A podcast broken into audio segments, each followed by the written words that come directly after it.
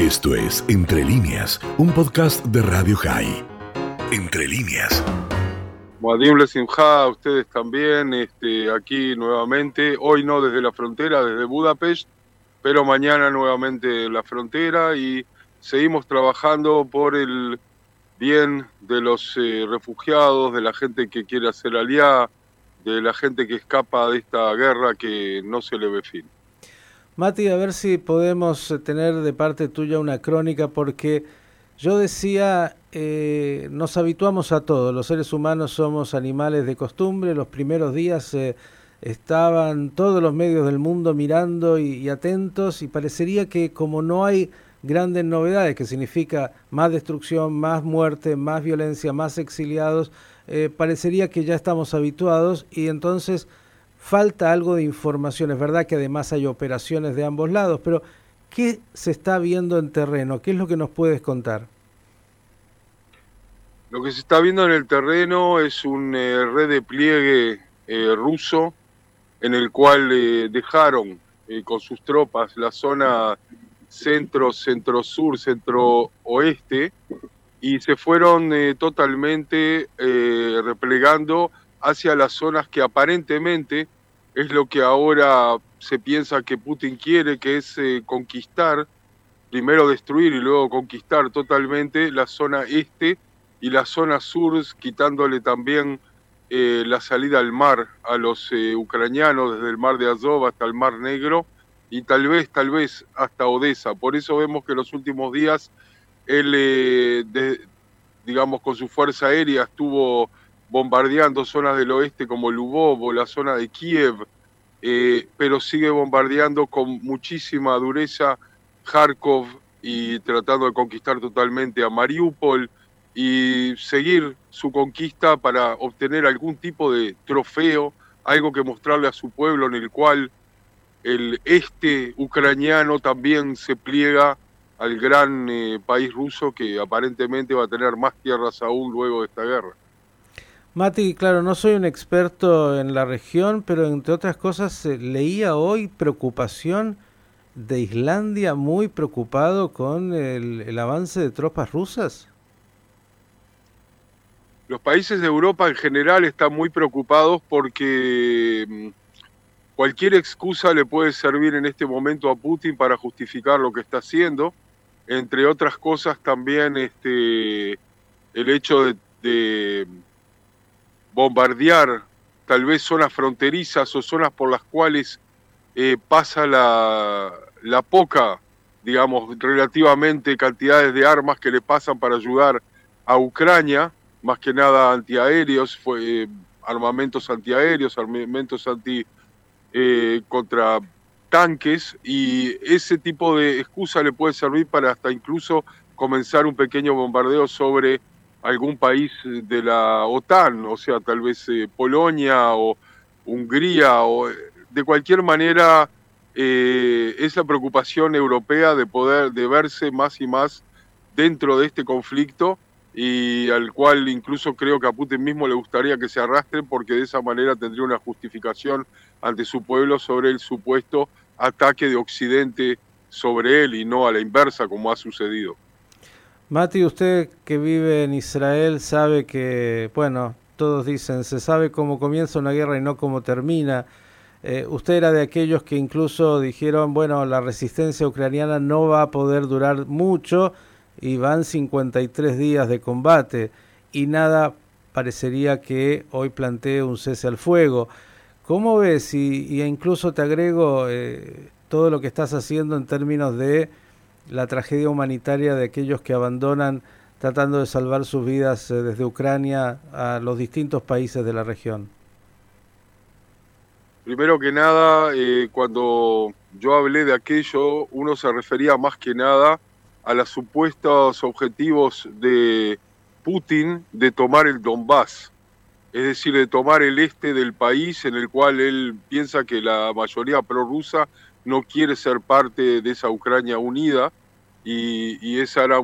tal vez una excusa a la cual en pocos días podía llegar. Nadie se pensaba que iba a entrar a todo el país o que iba a intentar conquistar todo el país o hacer todo lo que hizo y menos que menos se pensaban que realmente los ucranianos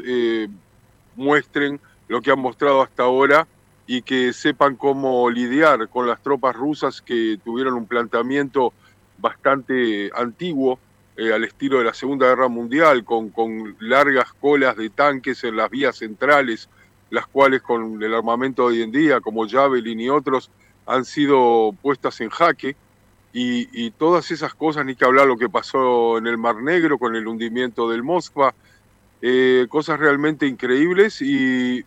yo pienso que a pesar de todo los, los rusos siguen avanzando, van a seguir conquistando ciertas cosas, la cuestión es hasta dónde el mundo eh, va a seguir este, callándose en el sentido de que, como tú bien decías, al principio salía en primera plana y ahora incluso en los diarios de Israel está en cuarta o en quinta. Y realmente la gente empezó a acostumbrarse que esa es la situación, cuando en el terreno yo veo de que siguen habiendo refugiados, siguen habiendo miles de refugiados en todas las fronteras. Eh, nosotros en la frontera húngara eh, recibimos pocos,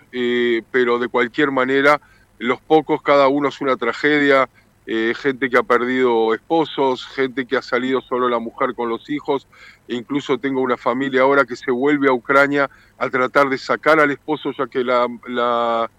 digamos, las Fuerzas Armadas de Ucrania no lo dejan salir.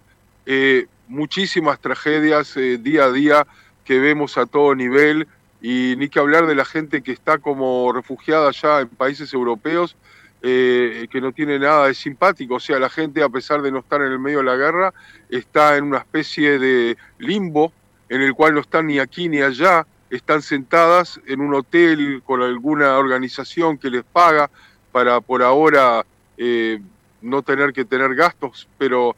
¿qué van a hacer de aquí a una semana, a un mes, a dos meses, a seis meses? es una tragedia de, para millones de personas. Mati, en esa tragedia para millones de personas, Israel y el pueblo judío, de hecho, viene trabajando mucho, muchas organizaciones humanitarias que están tratando de colaborar eh, en el dolor de, los refugiados y, vos especialmente ahí a cargo del operativo por justamente el Estado de Israel para colaborar con aquellos que quieran migrar hacia Israel. Cuéntanos un poco cómo va esa tarea.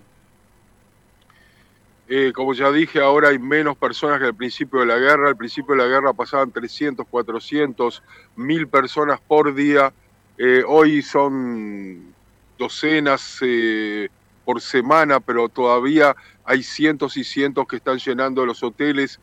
que ha puesto a su disposición tanto el gobierno de Israel, a través de los cónsulos de Nativa, a través de la SOGNUT, a través de organizaciones. Incluso te puedo decir que tomamos a todo el que realmente tiene relación con nosotros, incluso aquellos que no siguen hacia Israel, gente que sigue hacia Alemania, hacia Austria, hacia Serbia, hacia un montón de lugares y todos eh, se les da unos días de hotel para que puedan organizarse y seguir su camino. Eh, por supuesto no es solo hoteles, también comidas, también medicinas, es también ayuda si tienen que ir a hospital, eh, de todo un poco. No hay más que realmente, como ya dije, quitarse el sombrero frente a todo lo que están haciendo, no solamente en forma organizada el gobierno y las organizaciones, sino la cantidad de voluntarios que vienen todas las semanas. Eh, te puedo decir que, lo, que los grupos nuestros hay desde gente que trabaja en un kindergarten hasta una abogada, un abogado, un arquitecto y gente que deja su trabajo para venir por 10 días, dos semanas a dar una mano, a ayudar a las familias, a estar con los niños, a hacerle juegos, a darle eh, apoyo psicológico, de todo un poco, solo para poder mejorar un poco esa situación aberrante que es haber dejado sin su consentimiento de un día para el otro sus casas, sus autos, sus trabajos, sus negocios y simplemente estar sentados en una capital europea y esperando a ver qué pasa en el futuro. Hay que decirlo que en el horror de la guerra también sale lo mejor de la especie humana, ¿eh? como tantas veces eh, en estas situaciones dramáticas aparece también lo más excelso. Eh, lo último, dijimos 53 días y no sabemos cuánto tiempo más llevará la contienda militar y ni pensar lo que significará luego el proceso de reconstruir y cómo, que es una pregunta tan difícil. Eh, ¿Tu tarea ahí continúa hasta cuándo, de acuerdo a lo que tienes previsto? No quiero ser cínico, pero un poco como dicen las ofertas de los supermercados hasta que se termine la guerra o, o hasta que se termine el trabajo, una de dos. Eh, simplemente hay todavía mucho trabajo ya que se espera una gran ofensiva en el este. Ya estamos hablando también de la, de la ciudad de Dniepropetrovsk, que tiene dos millones de personas y que se espera que sea bombardeada duramente en los próximos días. La continuación de los bombardeos en Kharkov y los intentos de tomar todo el este, Donetsk, Lugansk y todas las ciudades del sur. Así que, y ya no hablamos de Odessa, no sé hasta dónde Putin va a querer llegar, o sea que todavía hay para rato, yo diría que no menos de dos semanas.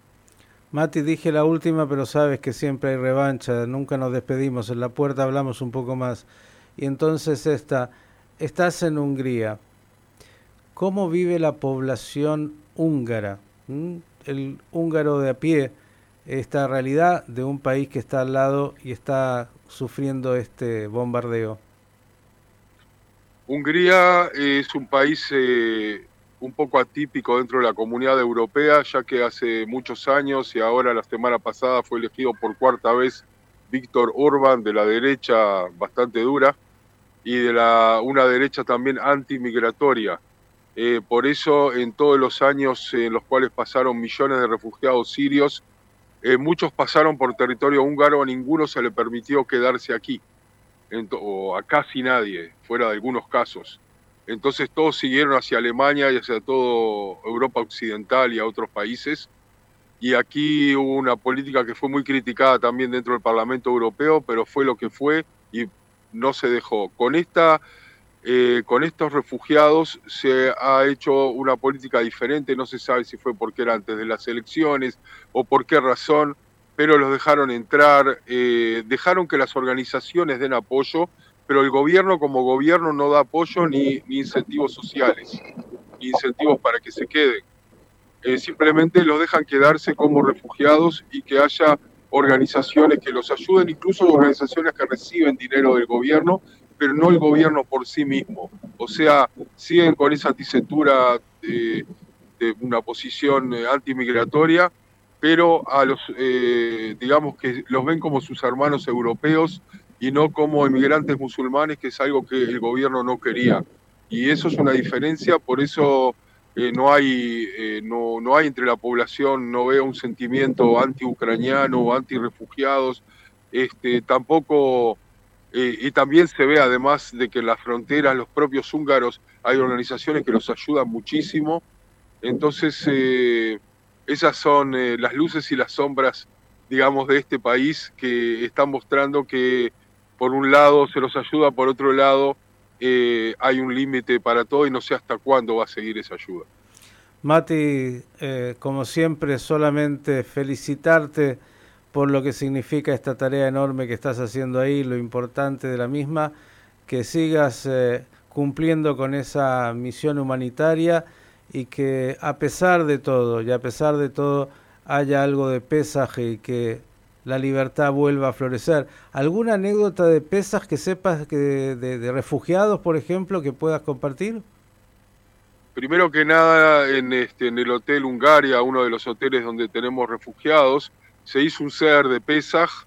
Eh, en realidad, como ya sabemos que donde hay dos judíos hay tres organizaciones, entonces eh, aquí también hicimos un ceder, pero había otros ceder de pesas que hacían Jabat, que hacían otros. Nosotros hicimos el ceder organizado por la Sojnut y por la gente que trabaja en los hoteles. Eh, participaron muchísima gente, cientos de personas. Este, se trajo matzot, se, cantó la Gadá. Eh, por supuesto, fue muy emotivo. Incluso una anécdota muy emotiva es que hasta último momento el mismo día de Pesaj, o sea, el viernes, eh, conseguí sacar una familia de padre, madre y dos hijos que llegaron eh, con sus últimas fuerzas realmente porque pasaron una jornada muy difícil de varios días para poder salir de Ucrania y llegaron una hora antes del ceder, pusieron las cosas en, el, en su cuarto y se sentaron al ceder y no lo podían creer, realmente se sentían como que habían salido de la esclavitud a la libertad y creo que eso simboliza todo. Querido Mati, que también con este faraón se pueda y que pronto la libertad y, la tranquilidad vuelva. Un gran abrazo y lo mejor. Moadim Lesimjai, gracias por estos minutos. Muchas gracias Miguel y nuevamente gracias por mostrar lo que está sucediendo, la realidad por encima de todas las discusiones y las políticas. La realidad es que Israel está ayudando a los refugiados por miles y ya han llegado 15.000 desde que comenzó la guerra a Israel entre refugiados y Olim en general y vemos que cada vez hay más. Esto fue Entre líneas, un podcast de Radio High. Puedes seguir escuchando y compartiendo nuestro contenido en Spotify, nuestro portal radiohigh.com y nuestras redes sociales. Hasta la próxima.